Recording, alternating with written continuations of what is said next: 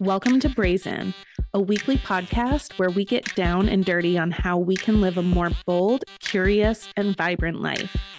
We are your hosts, Calley Hughes, a self care coach and nurse practitioner, and Valerie King Mallar, a business growth and mindset coach. In this podcast, we are helping women stop people pleasing and perfectionism, awaken their inner badass, and discover what can happen when we take the lead in our own life.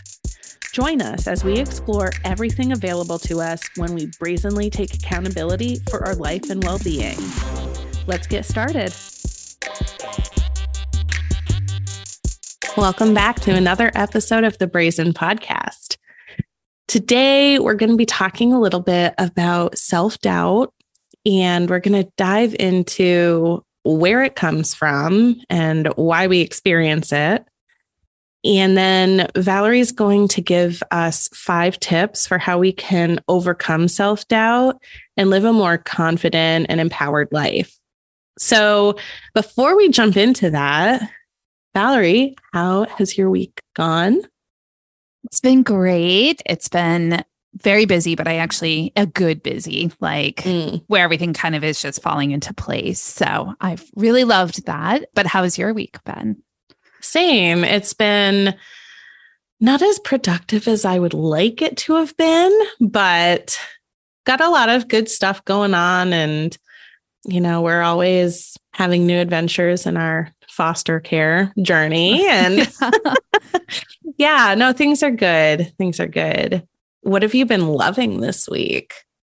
So this is something that is very out of my nature, but I did kind of an information detox for the last couple of weeks. And it's been really helpful in being able to focus better and not getting so sidetracked by everything that's going on. So I basically didn't listen to any podcasts, I didn't listen to any audiobooks. I didn't get sucked into everybody's like courses and everything that they're offering and like educational opportunities. And I just kind of focused on what I needed to for the week, which was like really just really eye opening and super helpful. And I definitely, I've done this before. I did it a few months ago and I plan to kind of do it periodically because it's just a great time to really focus and not like fall into the shiny object syndrome, which we both have. so, yes. Yes. Ooh, uh, I like that a lot. Yeah. It was pretty great. It's hard for me because I love learning. And so kind of shutting myself off from everything was really hard to do at first. But yeah. So just overall, it was really hard to kind of separate myself from listening to everything, but it was really amazing how much I was able to get done and how reinvested I got into my own work instead of just mm. kind of looking elsewhere for information. Yeah, I find that I kind of get caught up in the always wanting to you know sign up for all of the different free mm-hmm. workshops or challenges and all that kind of stuff if it seems like something that I might need someday. Yeah. and I've been really trying to not do that quite as much and focus on just like, okay, do I need this right now? Or am I going to need it in the immediate future? And if the answer is no, it's like, okay, I probably yeah. can circle back to this the next time that they do it or next time it's offered or whatever, because I just have noticed, I think it's like the springtime energy for me, mm-hmm. like makes me feel super ambitious. And I found that like in the last month, probably, I've signed up for so many different like free boot camps, mm-hmm. free challenges, and even a couple of paid challenges that I'm struggling with completing and finishing just because it's like I bit off way more than I could yeah. chew. So, yeah, maybe the information detox is something that I should try too. and what have you been loving this week? Okay, so I have been listening to a new audiobook called The Myth of Normal Trauma, Illness, and Healing in a Toxic Culture. And it's really interesting because it's written by two people, it's like a father and son team.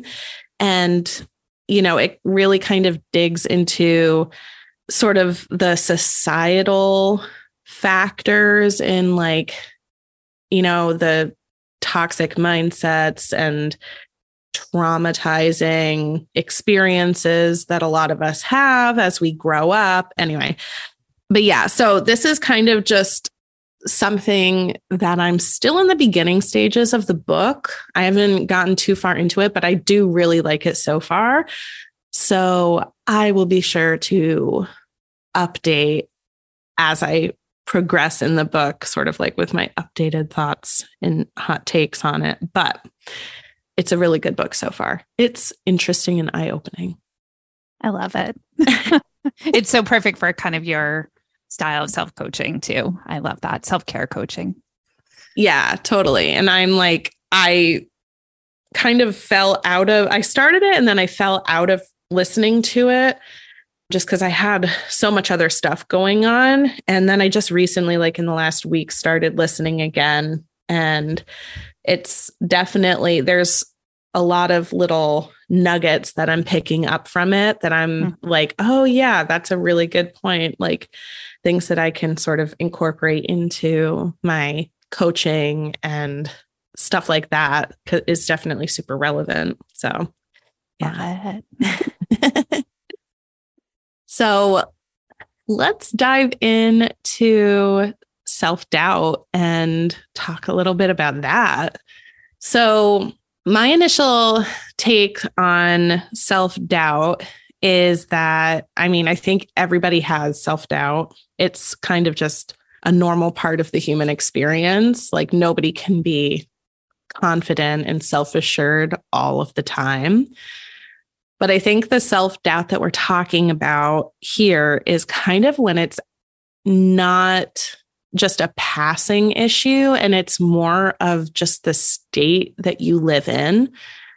And you're constantly sort of having that negative self talk in your mind, putting yourself down, doubting your abilities, and like not trusting yourself, essentially. And so, before we can really talk about how to get over your self doubt, it's really important to understand the roots of where that's coming from. And of course, this is like not a one size fits all kind of a thing because everybody has different experiences that can kind of lean towards self doubt later in life. It's not always just one root issue, but a lot of times it kind of comes down to like a handful of different things. Sort of the main manifestation of self doubt is that negative self talk in your mind. And that oftentimes is like a learned habit and a behavior and thought pattern that has been really well worn in your brain over years and years or decades of just like going down that same track. Mm-hmm. and sometimes that can come from, you know, childhood experiences. Maybe there was a lot of criticism or there was like a really high expectation of performance unrealistic expectations, that kind of thing. And if that is kind of the environment that you grew up in, it's going to really impact the way that your brain works later in life.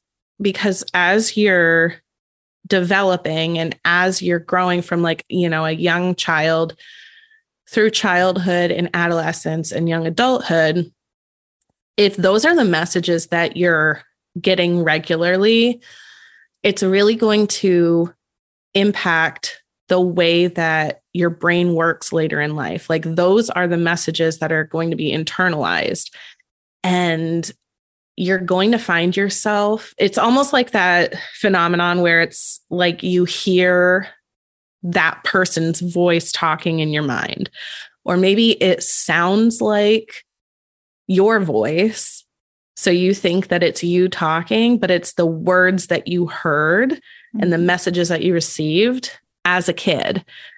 So that is really one of the biggest drivers of self doubt because if a parent or caregiver isn't instilling like confidence and like being self assured and being able to know that you can trust yourself to make good decisions, then you know you're going to have a lot more of that negative self talk and it's going to really hold you back in life because you're not going to feel like you are able to you know go for that big promotion you're not going to feel qualified you're not going to feel like you're able to handle the workload or whatever you're not going to want to seek out new experiences because you don't have that internal drive and like knowing that you can handle like the learning process.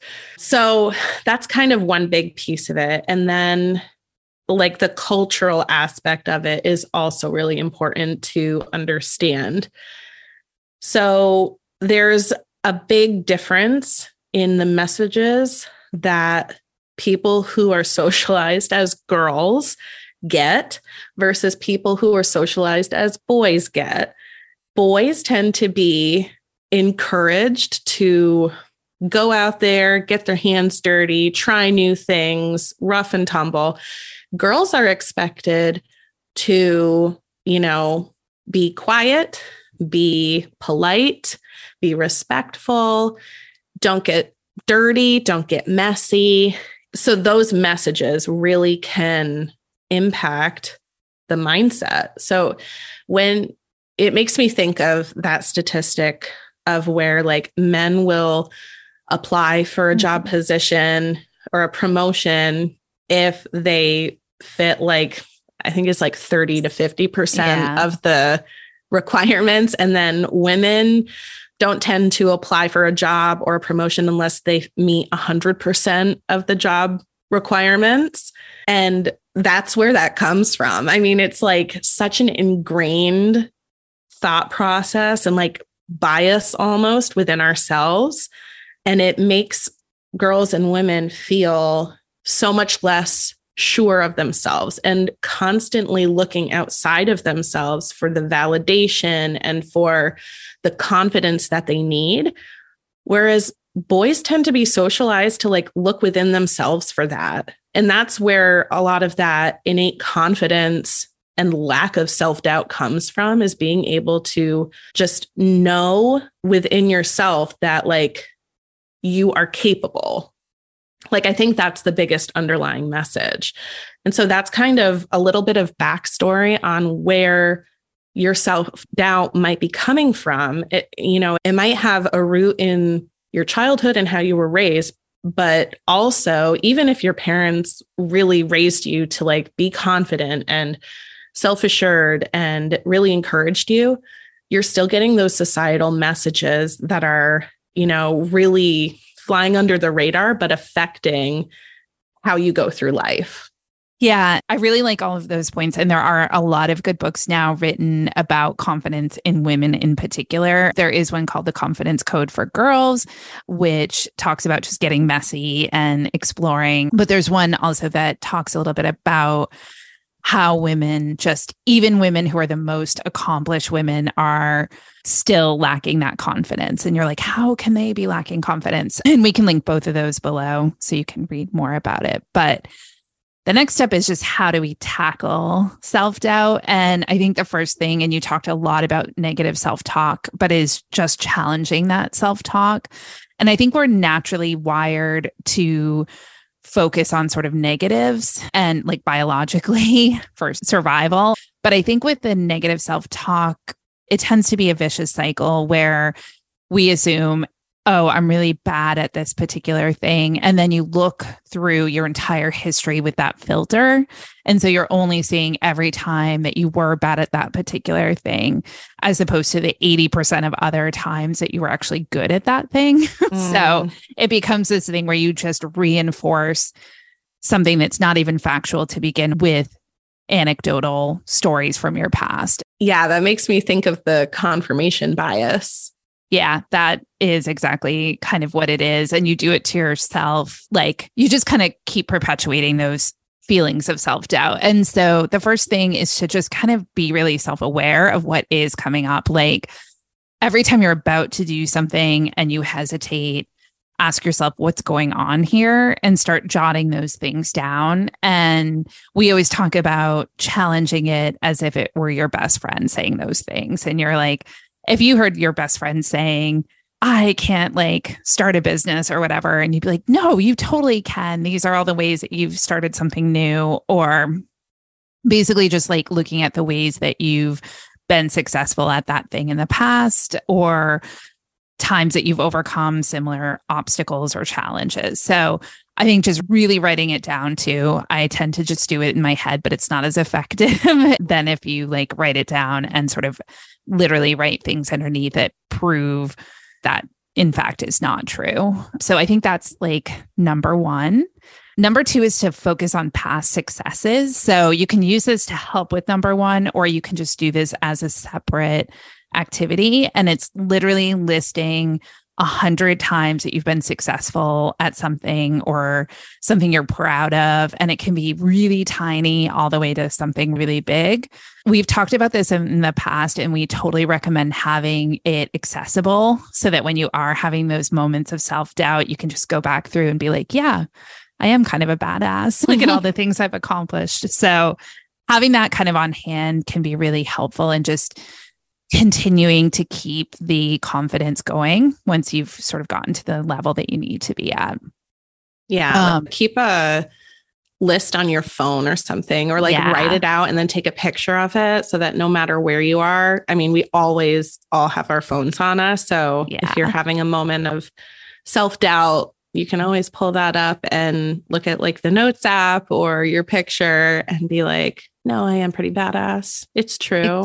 exactly. I have clients who will look at that list before they go into like a big meeting or mm. before they mm. do something that makes them a little nervous. So it sort of preemptively gives them that little shot of confidence. So Ooh, I think I that's a, that. a good little tip. Yeah. Number three is just to take action and just embrace the discomfort of self doubt. Mm. I know that you and I have talked in the past on the episode about living a brazen life where I can't think too much before I act because that's when the self doubt creeps in. So mm. my thing is, you know, just go out there and do it, even with your lack of confidence. And, you know, I think the more you kind of just like put yourself in those uncomfortable positions, the more you can just tune out the self doubt and just go for it. And that's just going to keep building your confidence as you go.